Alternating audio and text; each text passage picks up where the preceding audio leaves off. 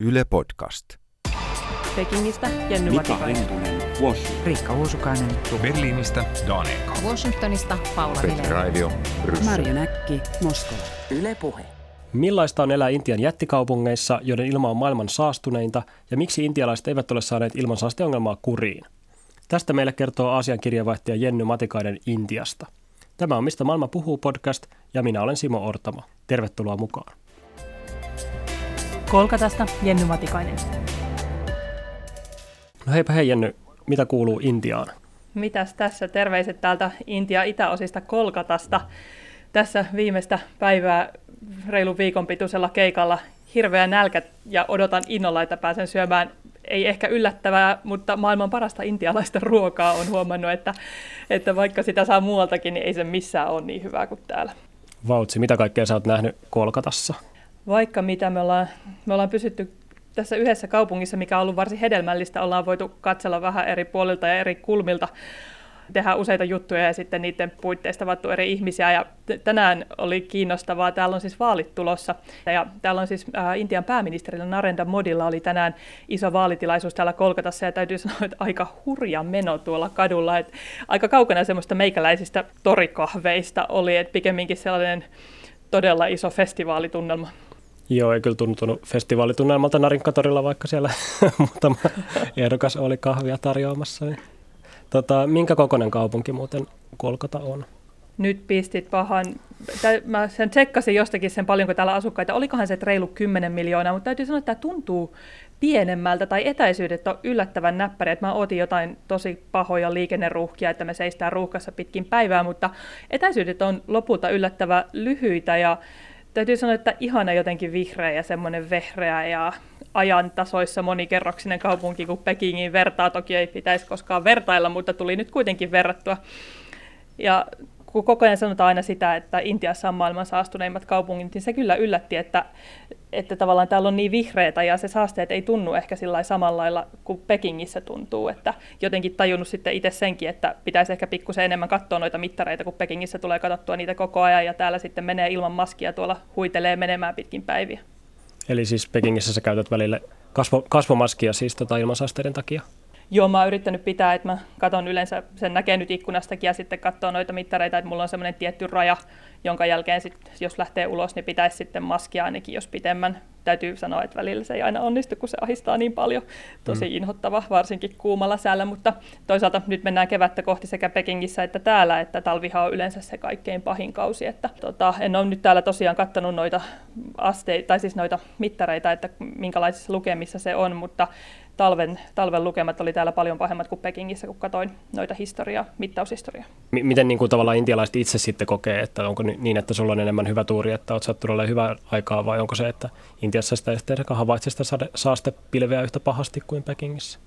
Varmasti siis ollaan hyvään aikaan, kuten täälläkin on ilmeisesti, että talvella ilmasta on sellainen, että ne saasteet velloo tässä, ja mä yritin kysellä, että kyllä täälläkin maskeja talvisin käytetään, mutta kyllä mä sanoisin, että me ollaan juteltu useiden ihmisten kanssa tästä asiasta, ja on semmoinen tuntuma mulla, ja sit mitä on heiltä kuullut, että täällä jotenkin Kiinassa kansalaiset ihmiset on paljon enemmän jotenkin, he enemmän tietää, että nyt on saasteita, nyt pitää käyttää maskia, tämä on paha asia meille, mutta täällä me ollaan puhuttu lääkärin kanssa ja potilaiden kanssa ja tämmöisen kansalaisjärjestön kanssa, jotka taistelee ilman saasteita vastaan, niin he kyllä kaikki sanoo sitä, että intialaiset eivät vielä itsekään ihan tajua sitä, että kuinka pahasti ne saasteet siihen terveyteen vaikuttaa, että hoksataan, että jotakin huonoa siinä on, mutta että että kuinka, kuinka vakavasta asiasta on kysymys. Ja kaikki käyttää ilmansaasteista tai nämä asian kanssa tekemisissä olevat puhuu hiljaisesta tappajasta, koska hmm. ilmansaasteet tappaa hitaasti ja sitä harvoin huomaa. Niin ja, ja se on varmaankin, olisiko sitten myöskin asia, joka on yleistynyt pikkuhiljaa. Et kriisitunnelmaa on vaikea kohottaa siinä vaiheessa. Aivan varmasti ja just se, että mitä tuo yksi asiantuntija sanoi, että, että kun ihminen kuolee vaikka jossakin liikenneonnettomuudessa tai terrorismissa, niin siitä tehdään otsikoita ja se näkyy ja se tulee silmille, mutta ilmansaasteet ne hiipii hiljaa ja luvut nousee hiljaa. Ja tämä oli yksi niin kuin näkökulma, mihin me haluttiin täällä just puuttua, että kun puhutaan paljon siitä, että ilma, niin kuin ilmansaasteista ilmastonmuutoksen näkökulmasta, mikä toki on tietty tärkeä asia, mutta et, että tavallaan että täällä ihmisiä kuolee koko ajan ilmansaasteiden vaikutuksesta. Että se ei ole, että joskus kahdenkymmenen vuoden päästä sitten ehkä nähdään ne vaikutukset, vaan ne on koko ajan täällä läsnä. Niin, ja ne on tavallaan terveyteen liittyviä suoria vaikutuksia, että jos hiilidioksidi lämmittelee pikkuhiljaa ilmakehää, niin taas sitten ne pienihiukkaset tunkeutuvat keuhkoihin. Miltä se näyttää sitten semmoinen, niin kun sä oot ilmeisesti tavannut myös ihmisiä, jotka on, on sairastuneet näistä ilmansaasteista? Joo, me käytiin yhden keuhkolääkärin vastaanotolla. Hänkin sanoi, että nyt ei ole ruuhkaisinta aikaa, vaikka siellä itse asiassa odotushuone oli ihan täynnä, mutta hän sanoi, että talvesi varsinkin, talvesi varsinkin on tosi ruuhkasta, mutta siellä sitten juteltiin parin potilaan kanssa, muun muassa yhden kahdeksantoistavuotiaan nuoren naisen kanssa, joka kertoi, että hän on, hän ensimmäiset oireet on tullut jo ihan pienenä, mutta nyt on ollut kaksi vuotta ollut tosi, on kroonista ja koko ajan huomaa. Ja hän sanoi, että kuinka hyvin huomaa sen, että hän oli reissussa kaupungin ulkopuolella vuorilla ja siellä tavallaan vaikka se kylmä ilma on, niin hän voi aivan hyvin, mutta sillä samalla sekunnilla kun hän palasi Kolkataan, niin oireet palasi ja siinä kun juteltiin, niin kyllä kuuli äänestä, että hänen keuhkoissaan ei ihan kaikki ollut kunnossa ja oli saanut just antibioottikuurin ja tämä on tietenkin vain siis yksi esimerkki siitä, että nämä lääkärit toistaa koko ajan sitä, että tällaisia potilaita on koko ajan enemmän ja yhä koko ajan nuorempia ja tosi monet ihmiset on, joutuu käyttämään päivittäin tämmöistä inhalaattoria, jotta ne vois hengittää paremmin. Sä mainitsit jo, että se on niin kuin iso, iso ongelma, niin kuinka yleistä se tavallaan sitten on? Onko siitä jotain lukuja olemassa? No paljon löytyy, löytyy erilaisia lukuja. Luin yhdestä, olisiko ollut Financial Timesin pitkä selvitys aiheesta, niin siinä yksi tunnettu keuhkolääkäri sanoi, että jos hänelle joskus reilu kymmenen vuotta sitten ei tupakoivia niin kuin potilaita oli noin kymmenen prosenttia, niin nykyään puolet on ei-tupakoivia. Eli se kertoo, Aha. että joku muu, muu on tullut nyt siihen väliin. Et se, ja tämä, myös tämä meidän tapaama lääkäri sanoi, että ei-tupakointi on jo jäänyt sinne taakse. Et kyllä ne on niin kuin ilmansaasteet ja sisäilmansaasteet, koska täällähän monet kokkaa kotonakin hiilellä, joka taas sitten se tulee suoraan sieltä naamalle. Ja just naisia, nuoria lapsia, jotka on erityisesti tosi alttiita näille sairauksille, niin se näkyy siinä, että se ei ole kyse siitä, että rööki palaisi. Itse asiassa on muuten olemassa sellainen appi, josta näkee, että kuinka monta, tai että jos sä oot tässä kaupungissa päivän, niin kuinka monta röökiä se vastaa, niin sen mä tuossa tsekkasin, että taisiko se eilen olla joku kolme ja puoli röökiä, ja nyt ollaan hyvissä lukemissa. Mm. Aivan. Niinhan siitä, että hengittää ilmaa, niin on tämä nyt. Kyllä. Kyllä. Mä tsekkasin itse kanssa tämmöisiä numerotietoja ja katsoin, että Suomessa kuolee T H L mukaan tuhatkahdeksansataa ihmistä joka vuosi pienhiukkasten takia. Ja sitten on ollut toinen saksalainen tutkimus, joka sanoi, että neljätuhatta kuolee Su- Suomessa, joka on saman verran kuin mitä tuohon mainittuun röökiin kuolee. Eli ei se Suomessakaan mikään ihan pikkuinen ongelma ole, mutta niin, niin mikä sitten on tavallaan sitten se Intian tilanne, koska siellä nyt kuitenkin on ne maailman saastuneimmat kaupungit. Öö, niin katsoin noita, että useimmiten sanotaan, että yli miljoona intialaista, oliko W H O sanoi, että pikkasen yli miljoona, se pikkasen vaihtelee, mutta vuodessa siis yli miljoona intialaista kuolee ilmansaasteiden aiheuttamien sairauksien vuoksi. Ja sitten se lääkäri just sanoi, että se on tavallaan kun, että kun nämä ei ole mitään sellaisia, että sä tuut ja sitten sulta mitataan, että sussa on näin ja näin paljon saasteita ja sitten sulle annetaan sellainen lääke, joka poistaa susta sa- saasteet. Että tavallaan että se hoitaminenkin, sä joudut hoitaa sitten tavallaan vaan sitä oiretta ja poistaa sitä altistusta. Mm. Että se on myös niin kuin sairauksena, sairauksena hankalaa, että ne on sitten joitain keuhkosairauksia, jotka sulla on, eikä sillä suoraan, että sulla on se saastesairaus ja otat tästä saastepilleri. Mm. Niin totta, se on helppo sanoa tupakoitsijoille, että voisitko lopettaa, niin elämäsi olisi helpompaa ja oireet vähenisivät, mutta on aika vaikea sanoa, että lopeta hengittäminen tai näin. Niin, tämä oli periaatteessa se ohje, minkä tälle kahdeksantoistavuotiaalle tämä lääkäri oli antanut, että ainoa tapa, miten sä ehkä pystyt elämään tervettä elämää, on se, että sun pitää niin kuin perustaa elämäsi jonnekin muualle kuin Kolkataan. Hän oli nyt mm. niin kuin periaatteessa niin kuin lukion viimeisellä ja isot kokeet nyt edessä, mutta sen jälkeen sitten hän ehkä joutuu miettimään, että elääkö perhettään lähellä vai muuttaako jonnekin muualle. Niin ja totta kai sitten taas muualla on paljon huonommat mahdollisuudet ylipäätään sitten toimeentuloon kuin kaupungeissa. Mikä sitten on tavallaan Intian suhde niin kuin maailmanlaajuisesti, että onko se pahimpia paikkoja vai, vai mikä se on? No tuosta näkee, musta tuntuu, että tulee aina erilaisia otsikoita, mutta kyllä niin kuin Kyllä mä nyt olen aika niin kuin tarkkaan seurannut, että nyt se trendi on se, että koko ajan sanotaan, että Intiassa sijaitsee kyllä ne ilmansaasteiltaan maailman saastuneimmat kaupungit, että milloin se on kymmenen tai milloin se on kaksitoista. Ja itse asiassa viime talvena Kolkata oli Intian saastunein kaupunki. No mikä sitten se on, mikä, mikä Intiassa on se pahin ilmansaasteiden aiheuttaja, tai, tai mihin ihmiset tavallaan kuolee? No siis ainakin täällä Kolkatassa se on, tässä ei ole mitään sillai isoa teollisuutta sillai ihan tässä lähellä, että se on ehdottomasti liikenne. Toinen on jätteiden poltto ja tämä niin kuin hiilen poltto just tuolla teiden varsilla, kun sitä käytetään lämmittämään ruokaa tai lämmittämään vaikka silitysrautaa, jolla silitetään vaatteita. Ja sit esimerkiksi nuo kaatopaikat täällä ne saattaa olla jatkuvasti tavallaan tulessa. Ja sit hmm. ihmiset, ihmiset on koko ajan lähellä niitä palavia asioita. Ja yksi on myös rakennuspöly vähän yllättäen, että täällä on niin paljon rakennustyömaita, että se tuo sit niitä pienhiukkasia ihmisten keuhkoihin. Mutta se liikenne on varmaan se merkittävin ja semmoinen, mihin tavallaan voisi olla helppo puuttua, koska jos saataisiin puhtaampaa liikennettä, esim. Lisää sähköllä toimivia, niin ainakin sehän sitten kysymys siitä, että millä se sähkö tuotetaan, mutta ainakin se saataisiin se vaikutus tästä kaupungin keskustasta siirrettyä. Kolkatasta Jenny Matikainen. Puhutaan seuraavaksi siitä, että mitä Intia aikoo sitten tehdä näille ilmansaasteille vai aikooko se tehdä yhtään mitään. Että siellähän on tosiaan, kuten mainitsit, niin vaaliaika Suomen tapaan ja äänestetään uusi parlamentti, niin kuuluuko se poliitikkojen puheista minkäänlainen huoli tämmöisistä ilmansaasteista?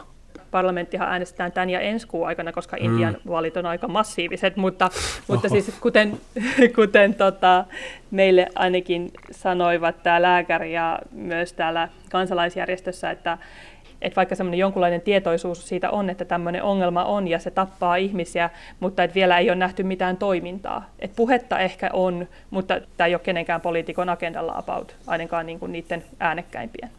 Että aikaisemmin Narendra Modi, joka on pääministeri, niin hänen hallituksensa on istuntokautensa aikana jopa vähätellyt sitä ongelmaa ja sanonut, että eihän se nyt niin paha ole. Ja, ja ympäristöministeri on sanonut, että, että meidän pitäisi itse mitata tämä, että vähän tämmöistä, että älkää nyt tulko sieltä syyttelemään, että meillä on tämmöinen ongelma. No, käsittämätön toimintaa. Tota... Kyllähän se vähän sieltä kuulostaa. Mutta... No miten sä sitten näkisit, että miksi poliitikot eivät siitä puhu? No, tällainen arkijärjellä ajattelisin, että ainakin on just se, että, että kun on niin vielä niin paljon näitä muita tämmöisiä arkielämään liittyviä asioita, kuten se, että mistä löytää töitä. Intiassahan on varsinkin nuorisotyöttömyys tosi iso ongelma tällä hetkellä ja jotenkin sitten nähdään, että nämä ongelmat pitää ratkaista ehkä ensin ennen kuin voidaan ruveta puhumaan jotain ilmansaasteista, mutta tämä, tota, tämä asiantuntija sanoi, että ei sitten ehkä hoksata sitä yhteyttä, että terveyttä voitaisiin parantaa myös sillä, että keskityttäisiin niihin saasteisiin eikä vaan lisäämällä terveydenhuoltoa ja hoitamalla niitä saasteiden ongelmia. Että tämä on varmaan yksi merkittävin syy ja varmasti myös semmoinen, niin kuin, että ehkä tässä voi sukupolven kautta tapahtua joku muutos, että, että sitten kasvaa sukupolvi, jolle nämä on niin kuin tavallaan tärkeä agenda. Että niin kuin Kiinassakin tapahtuu, että jossain vaiheessa kansa tajusi, että ei tämä ole mitään, niin kuin, mitään siis sumua, niin kuin joskus luultiin, vaan että tämähän tekee meille pahaa ja koulutustaso nousee ja ymmärretään, että, että ei tämä käy. Niin sitten jopa Kiinan hallituksen piti jossain vaiheessa ruveta miettimään, että tälle pitää tehdä jotakin ennen kuin meidän kansa sitten kääntyy meitä vastaan. Niin, eli tavallaan vaikka Kiina ei ole niin kuin demokratiaa nähnytkään, niin silti niiden pitää ottaa jollain tavalla huomioon kansalaisten mielipiteet ja huolet.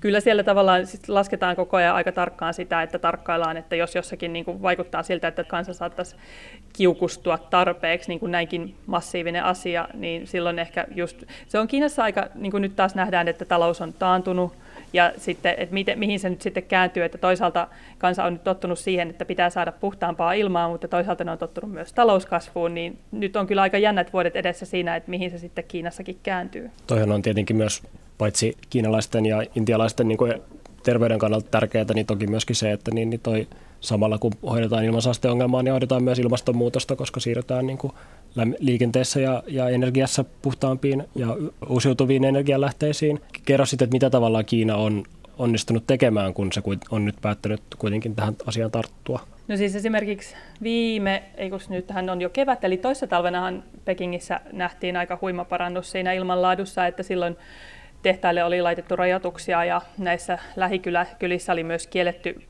polttamasta hiiltä lämmitykseen. Se onkin sitten toinen tarina, miten siinä kävi, mutta, mm. että tavallaan, mutta silloin kyllä ihan siis isot ympäristöjärjestöt Greenpeace niin antoi ihan suoraan kyllä Kiinan hallituksellekin kiitosta siitä, että paljon on tehty. Että ehdottomasti paljon on tehty, toki myös paljon on vielä tehtävissä. Mutta että, että kyllä niin kuin parempaan suuntaan on liikuttu. Mutta että sitten, siinä on ehkä just sitten se, että, että mikä sitten Intiassakin voisi olla se ratkaisu, että jos sanot ihmisille, että älkää käyttäkö hiiltä, niin sitten pitäisi tuoda tilalle jotakin, millä ne voisi kuitenkin pitää elintasoa yllä ja ansaita, koska Kiinassahan just kävi niin, että sanottiin, että älkää polttako hiiltä ja sitten kaasu loppu kesken ja sitten ihmiset paleli niissä kylissä, että se on aina niin kuin monipolvinen se ongelma, että sä et voi vaan kieltää, vaan sitten pitää tarjota ratkaisuja. Ja Intiassa on myös just se, että jos kielät vaikka se hiilen polton, niin sitten sun pitää kuitenkin pitää huoli, että ne ihmiset ei jää tyhjän päälle. Yeah. Miten sitten Intiassa niin kuin kansalaiset ajattelee, että löytyykö sieltä joitakuita, jotka haluaisivat jotain tälle ilmansaasteongelmalle tehdä? Kyllä ilmeisesti ainakin niin kuin tämmöinen kansalaisjärjestökenttä on heräämässä ja niin kuin nuoremmat, sitä kaikki sanoo, että nuorempi sukupolvi, lapset ja nuoret, että he kyllä niin kuin tajuaa ja he tietää. Ja me itse asiassa oltiin yhdessä tämmöisessä varsin pienessä, mutta hyvin sympaattisessa mielenosoituksessa, jossa nuoret yritti puolustaa kaupungissa olevia raitiovaunuja, joita itse asiassa ollaan vähentämässä. Niitä on vähennetty paljon, mutta he puhuivat just sen puolesta, että tätä pitäisi päinvastoin lisätä tätä raitioliikennettä, koska täällä olisi valmis infra sille, ja kun vähän modernisoisi niitä vaunuja, aika vanhoja vaunuja, niin siitä voitaisiin saada toimivaa joukkoliikennettä tänne. Että kyllä tämmöistä niin kuin kuplintaa on, mutta sitten just, että se lävistäisi tai että se menisi sinne, tai sinne politiikan tasolle, niin sitä nyt ei kyllä ainakaan vielä ole näkyvissä. Kolkatasta Jenny Matikainen. Tähän lopuksi pyytäisin sinua vielä suosittelemaan jotain teosta, joka auttaa meitä oppimaan lisää Intiasta. Tämä saa olla samalla vähän tämmöinen niin kuin kehu-kollegaa-osio. Mä itse tulin siis nyt Intiaan ensimmäistä kertaa ja tulin tänne juttukeikalle ja sitä ennen luin Hesarin toimittajan Tommi Niemisen Vastaus on Intia-kirjan.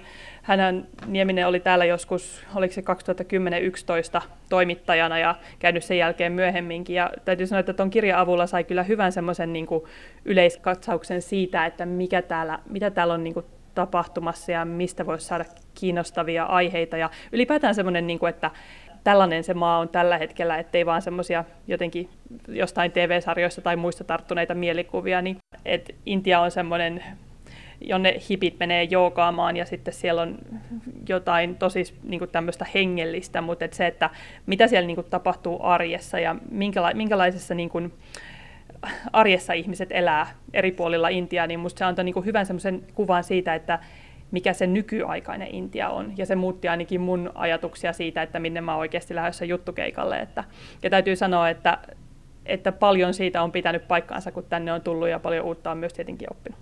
Kannattaa tutustua ainakin, jos on tällainen vasta-alkaja Intian kanssa kuin minä ja miksei muutenkin. Jes, eli Tommi Niemisen Vastaus on Intia-kirjaa suosittelemme. Se löytyy Suomessa kirjastoista ja e-kirjana myöskin on saatavilla. Kiitos Jenny sinne Intiaan ja tsemppiä matkaan takaisin Kiinaan. Kiitos. Mä lähden nyt syömään ihanan viimeisen intialaisen illallisen ainakin tällä reissulla tässä maassa. Vau. Wow. Jes, moido. Moikka. Siinä olikin kaikki tällä kertaa. Seuraavassa jaksossamme meillä on vieraana Eurooppa-kirjeenvaihtajamme Dan Ekholm, joka keskustelee kanssani Lappeenrannassa Saksan hiilikaivoksista ja ympäristöaktivisteista. Jos pidit tästä jaksosta, kerro tästä Mistä maailma puhuu -podcastista myös kaverillesi ja lisää se suosikiksesi Areenassa tai tilaa omassa podcast-sovelluksessasi. Saat silloin heti tiedon uudesta jaksosta. Kiitos vielä kaikille kuulijoille ja kuulemiin.